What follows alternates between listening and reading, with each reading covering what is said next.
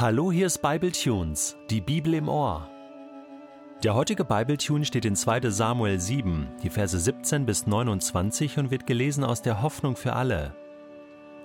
Nathan berichtete David alles, was Gott ihm in der Nacht gesagt hatte. Da ging David in das heilige Zelt, kniete vor dem Herrn nieder und begann zu beten. Gott, mein Herr, wer bin ich schon, dass du gerade mich und meine Familie so weit gebracht hast? Ich bin es nicht wert. Und nun willst du mir sogar noch mehr schenken, mein Herr und mein Gott. Du hast mir ein Versprechen gegeben, das bis in die ferne Zukunft reicht. So gütig bist du zu den Menschen. Doch was soll ich weiter davon reden? Herr, du kennst mich und weißt, was in mir vorgeht. Weil du es versprochen hast und weil du es so wolltest, hast du all dies Große getan und hast es mich erkennen lassen. Herr, mein Gott, wie mächtig bist du! Keiner ist dir gleich. Nach allem, was wir gehört haben, sind wir überzeugt, es gibt keinen Gott außer dir. Welches Volk auf der Erde hat solche Wunder erlebt wie wir? Ist je ein anderes Volk von seinem Gott aus der Sklaverei befreit worden, weil er es zu seinem Volk machen wollte?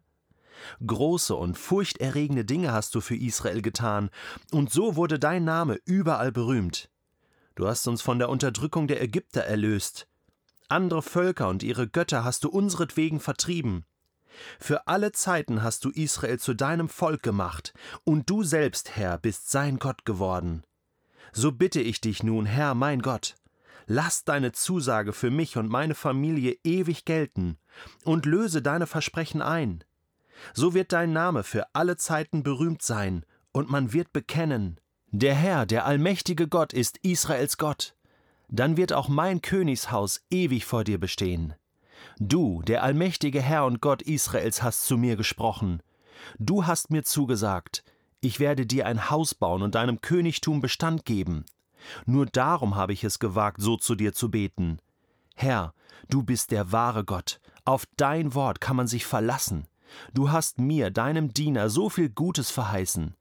Bitte segne mich und mein Haus. Lass für alle Zeiten einen meiner Nachkommen König sein.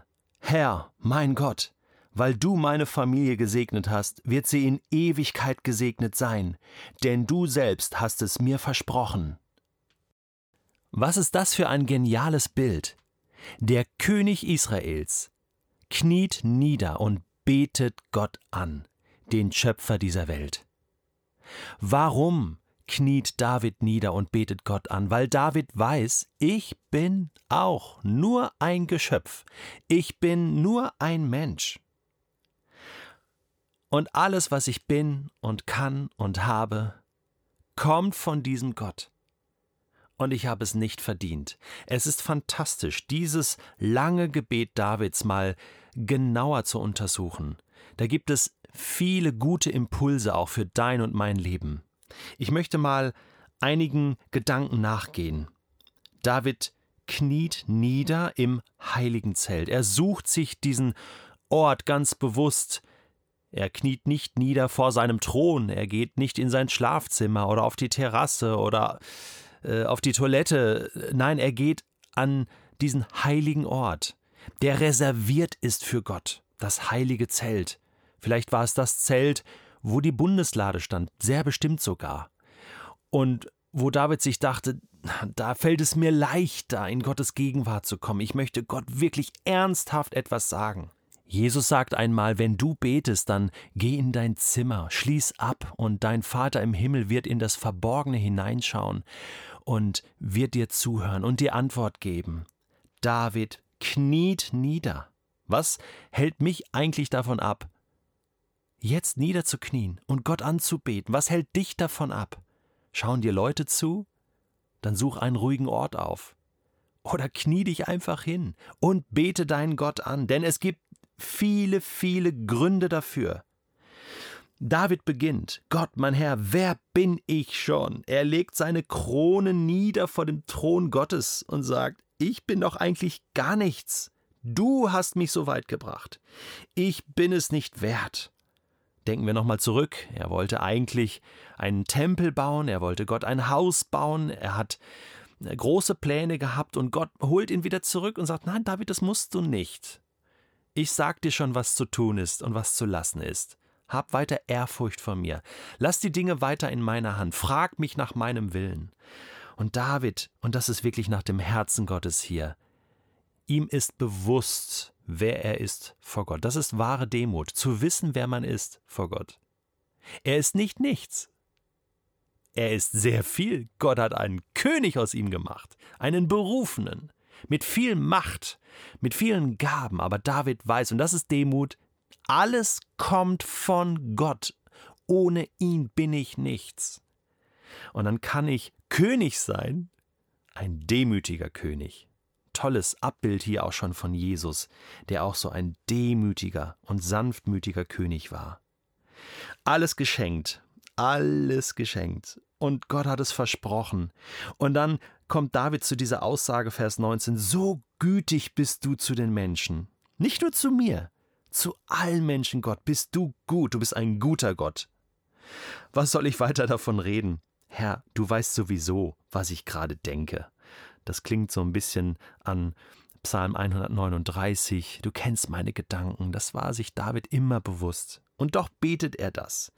Aber er macht ja auch deutlich, Gott, du kennst auch meine bösen Gedanken und dennoch meinst du es immer noch gut mit mir. Ach Gott, du bist davon nicht abhängig, was ich gerade denke, was meine Motivation ist. Du hast es versprochen und ich durfte es einfach erkennen und annehmen. Danke dafür.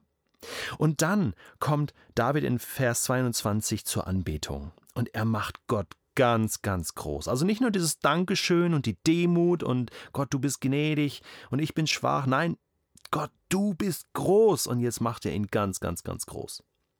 Und das macht David so genial auch in seinen Psalmen. Und hier klingt das so an. Herr, mein Gott, wie mächtig bist du. Keiner ist dir gleich. Er gibt Gott alle Ehre als den größten König. Es gibt keinen Gott außer dir. Und dann erzählt er von den Wundern, das Israel erlebt hat, die Sklaverei, aus der sie befreit worden sind, und, und die Feinde, die vernichtet worden sind, die Geschichte Israels, ein Beweis für Gottes Gegenwart, für Gottes Güte und Liebe. Für alle Zeiten hast du Israel zu deinem Volk gemacht.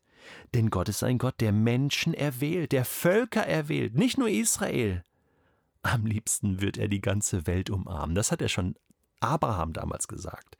Du sollst ein Segen sein, und durch dich und deine Nachkommen soll die ganze Welt gesegnet werden. Gott will die ganze Welt umarmen.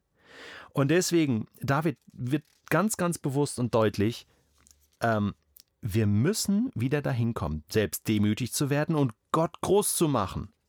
Das ist der Schlüssel für jede geschichtliche Situation. Denn Gott hat einen Plan für diese Welt und er hat die Fäden in der Hand. Und dieser König in Israel namens David weiß das ganz genau. Er betet aber auch zum Schluss für den persönlichen Segen. Gott, also ich verlasse mich jetzt auch drauf. Du hast es mir versprochen, du hast es mir zugesagt. Also, darum habe ich es auch gewagt, so zu dir zu beten. Herr, äh, auf dich kann man sich verlassen, du hast mir Gutes verheißen, bitte segne mich jetzt auch und mein Haus. Das dürfen wir die Dinge. Deswegen ist es so wichtig, dass wir die Verheißungen Gottes für unser Leben kennen aus dem Wort Gottes. Dass wir uns darauf berufen können und sagen, hier steht es schwarz auf weiß. Es gab schon Situationen in meinem Leben, wo ich die Bibel aufgeschlagen habe und Gott aus der Bibel vorgelesen habe, weil ich manchmal das äh, selbst nicht glauben konnte. Und dann habe ich gesagt, Gott, guck mal, hier steht es du sorgst für mich oder hier steht es, du liebst mich oder hier steht es, du wirst mir gnädig sein und und ich nagel dich jetzt darauf fest, Gott, du hast es zugesagt, bitte erfüll deine Zusage. So dürfen wir mit Gott reden. Das liebt er, wenn wir uns verlassen auf sein Wort. Und David tut genau das. Weißt du, mir ist sehr bewusst, dass wir im Moment in einer sehr, sehr schwierigen Situation leben. Es ist nicht einfach. Überall scheint Chaos zu sein. Wer wird der nächste Präsident in Amerika? Oder die Präsidentin? Wie geht es in der Türkei weiter? Was ist mit IS? Was ist mit dem ganzen Terror in Europa mittlerweile? Das ist doch alles Wahnsinn. Dann die ganzen ethischen Fragen. Die Kirchen werden immer leerer. Was hindert dich und mich daran, jetzt auf die Knie zu gehen und zu beten, Vater im Himmel, ganz demütig komme ich zu dir. Ich kniee vor dir nieder und bete dich an. Ich weiß, alles, was ich bin und habe, kommt von dir. Aber ich weiß auch, du bist der einzige Gott. Du regierst im Himmel, so auf Erden. Dein Wille geschehe, dein Reich komme, wie im Himmel, so auf Erden. Und jetzt beten wir mit allen Christen, mit allen Geschwistern in dieser Welt. Greif du ein, Herr. Zeig du deine Antworten. Zeig du, was du drauf hast. Zeig du, wie du regierst. Greif du ein. Gib du uns Mut, unseren Mann und unsere Frau zu stehen, da, wo du uns hingestellt hast und einen Unterschied zu machen.